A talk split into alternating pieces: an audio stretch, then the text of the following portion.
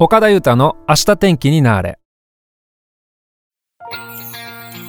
皆さんこんばんは岡田裕太です。この番組は僕らの明日が天気になったらええなそんな願いを込めて岡田裕太がひたすら喋り続けるマッチポンプ型ポッドキャストです。それでは第4回よろしくお願いします。最近実家が畑を借りまして、まあ、ちっちゃな畑なんですけども、まあ、そこでお野菜育てようかということで実は今朝もねお手伝いをしてきました、あ、僕は力仕事担当ということでクワとスコップを持って耕してきたわけなんですけどもね。もう本当に途中から夏日みたいな日差しで汗だくで頑張ってきたわけなんですけども最後にミニトマトの苗を植えましてねじょうろでお水をあげると苗木がキラキラ光って眩しかったです。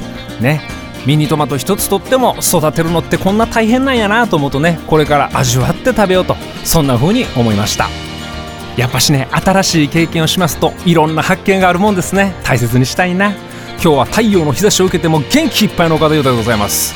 短い時間ですが明日天気になれ皆さんと楽しい時間過ごせたらなと思っております。最後までどうぞよろしくお願いします。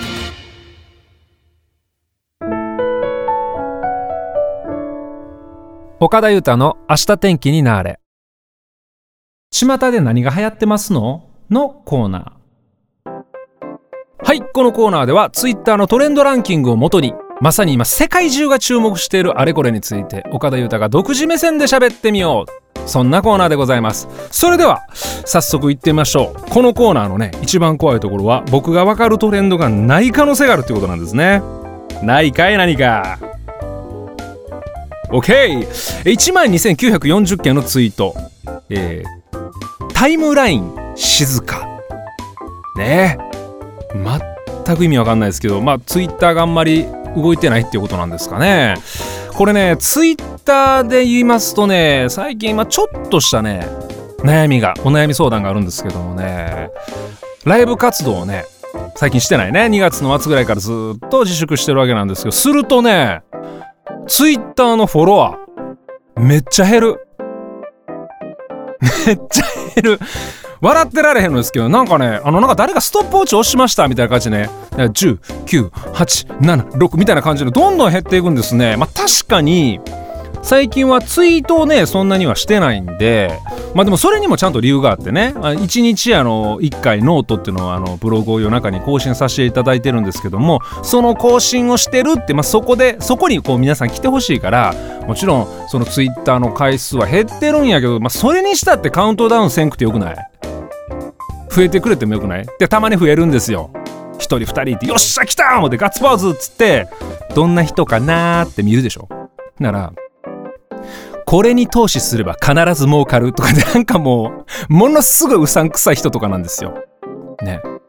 なんとかなんとか自己啓発セミナーのなんとかですみたいなもう嘘やんってもう今それええわっつってそれええわっつってね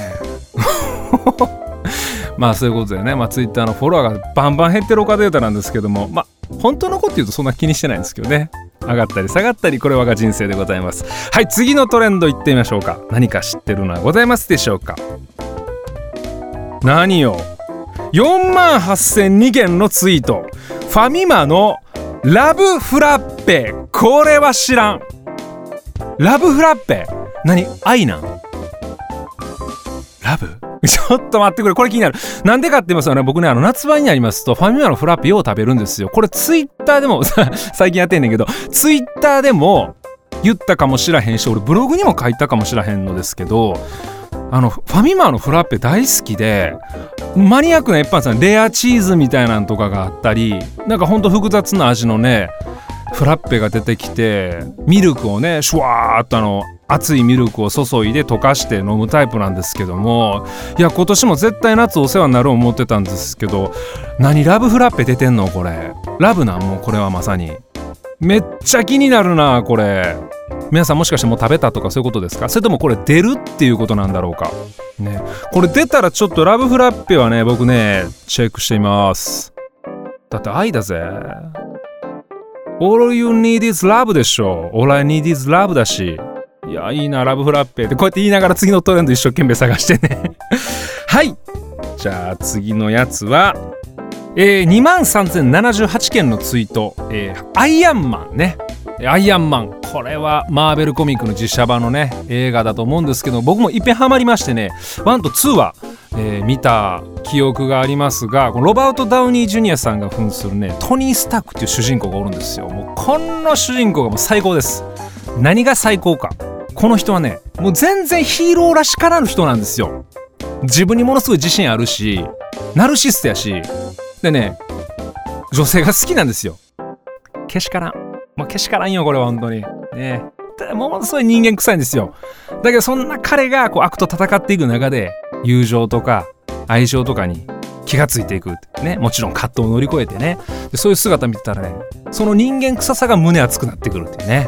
本当素敵な物語ですけどもこのトニー・スタークトニー・ニーの秘書をしてる、まあ、グイネス・パルトローさんがやってるねペッパ・ポッツさんっていう人がいるんですけどこの人もええ味出してるんですよ。まず綺麗しもちろん綺麗し。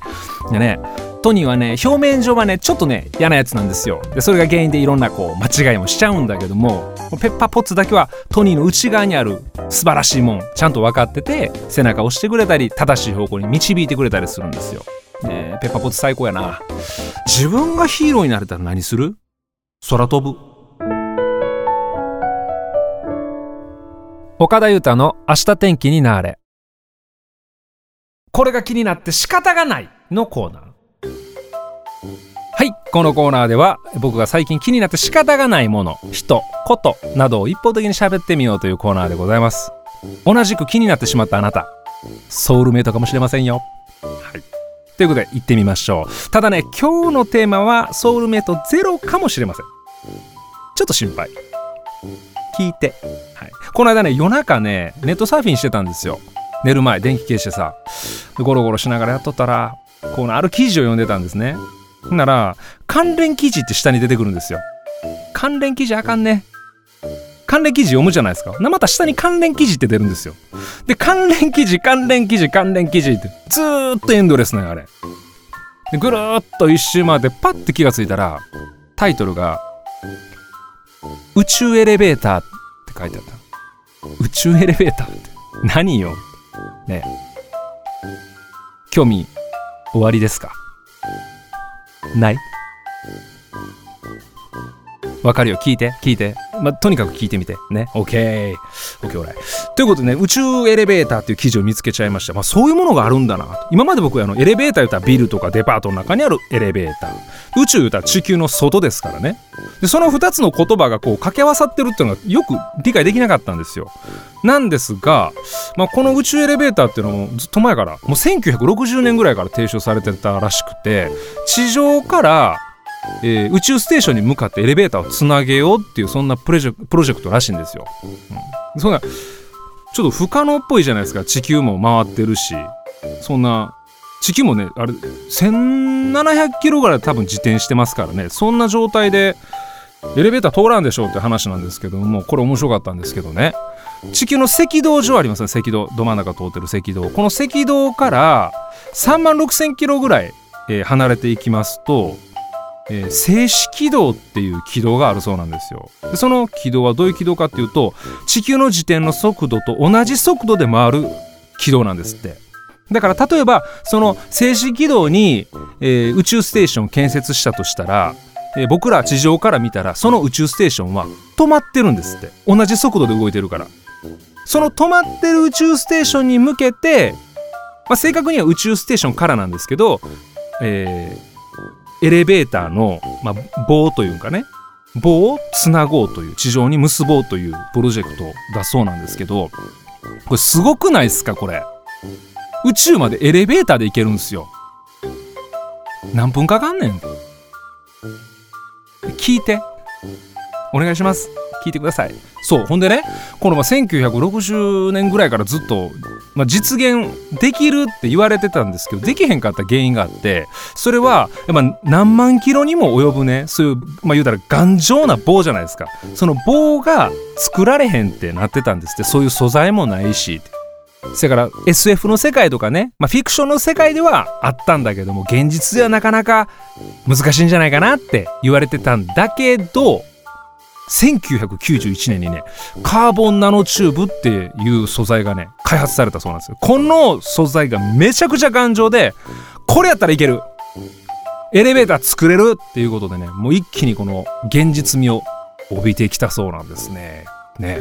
このねただこのカーボンナノチューブっていうのがね今んとこね、まあ、僕が見た読ませていただいた記事では、まあ、数センチとかっていう単位でしか、まあ、作れないんですってでもその静止軌道に、えー、伸ばそう思ったらまず3万6,000キロはまあ、作らんとあかんのですよ。まずその3万6千キロの長い、長い長いカーボンナノチューブっていうのを作る技術が必要になってきますんでね、今すぐには、えー、僕らエレベーター乗れないんですけども、これね、2030年ぐらいからね、作れるらしいよ、この棒が。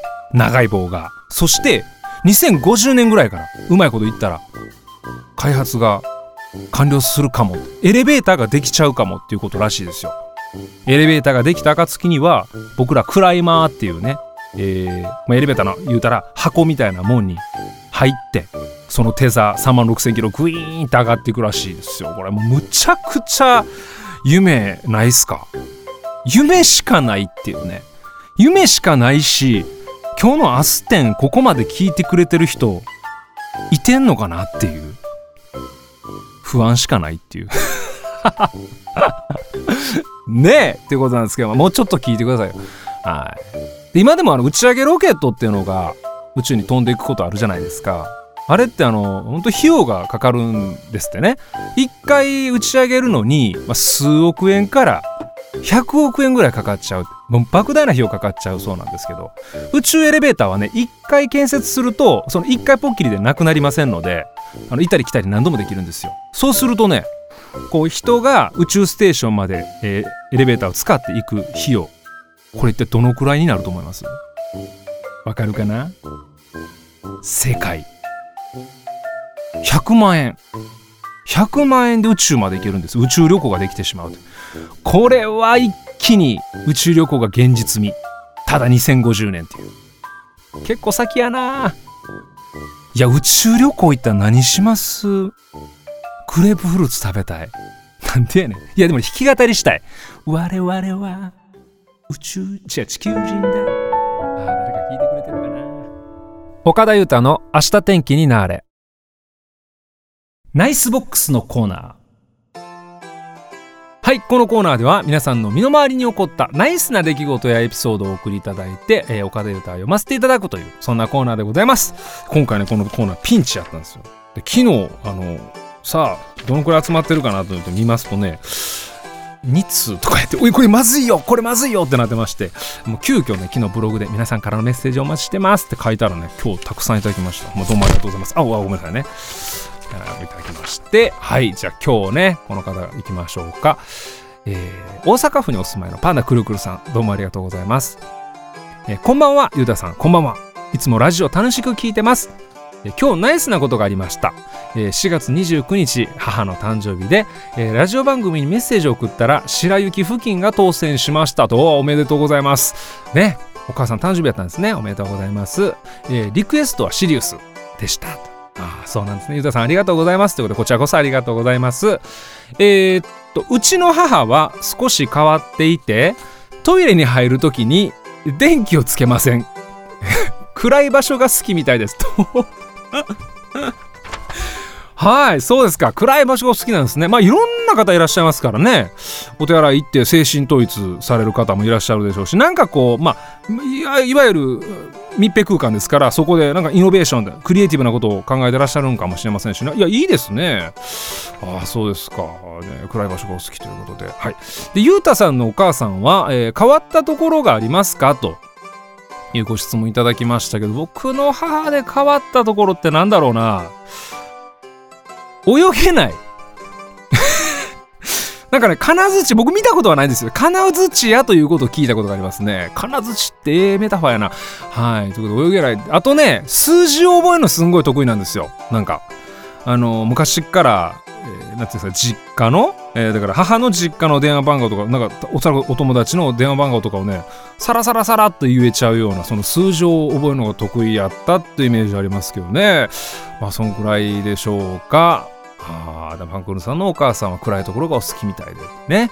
はい、そんなお母様が、まあ、いつまでもお元気でということを、えー、願いつつ、えー、もう一個ぐらいちょっとこれは言っときたいですね。もう一丁いってみましょうか。はい。この方。明石市にお住まいのにゃんこさん。どうもありがとうございます。ゆうたさん毎週笑いをありがとうございます。こちらこそどうもありがとう。私のナイスな出来事ですがこの春短大を卒業して、えー、働き始めた娘から、えー、私って昔どんな子やった？と LINE が来ました。仲いいっすね。昔って？と突っ込みながら久しぶりにアルバムを見ながらいろんなことを思い出しました。大変なこともあったけど幸せやったなと気持ちがほっこりしました。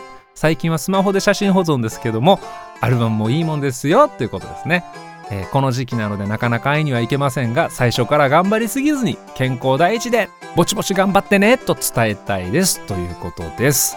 あそうですか？この昔というね言葉の中に、まあ、きっとこうにゃんこさんがずっとお嬢さん見守ってきはった時間っていうのがずっと詰め込まれてると思うんですけどもね。僕もやはり振り返る時はね、えー、本当のアナログのアルバムが大好きです、えー、お嬢さんが元気よくお仕事されるのを願っております。メッセージありがとうございます。その他にもメッセージをいただきました、えー、由美子さんダイナママさんアマテラスさんみきりんさんちはるんさんぺこちゃんさんねえねえさんまなみさんめいさん他たくさんのメッセージどうもありがとうございます。このコーナーでは皆さんからのナイスなエピソードお待ちしております。よろしくお願いします。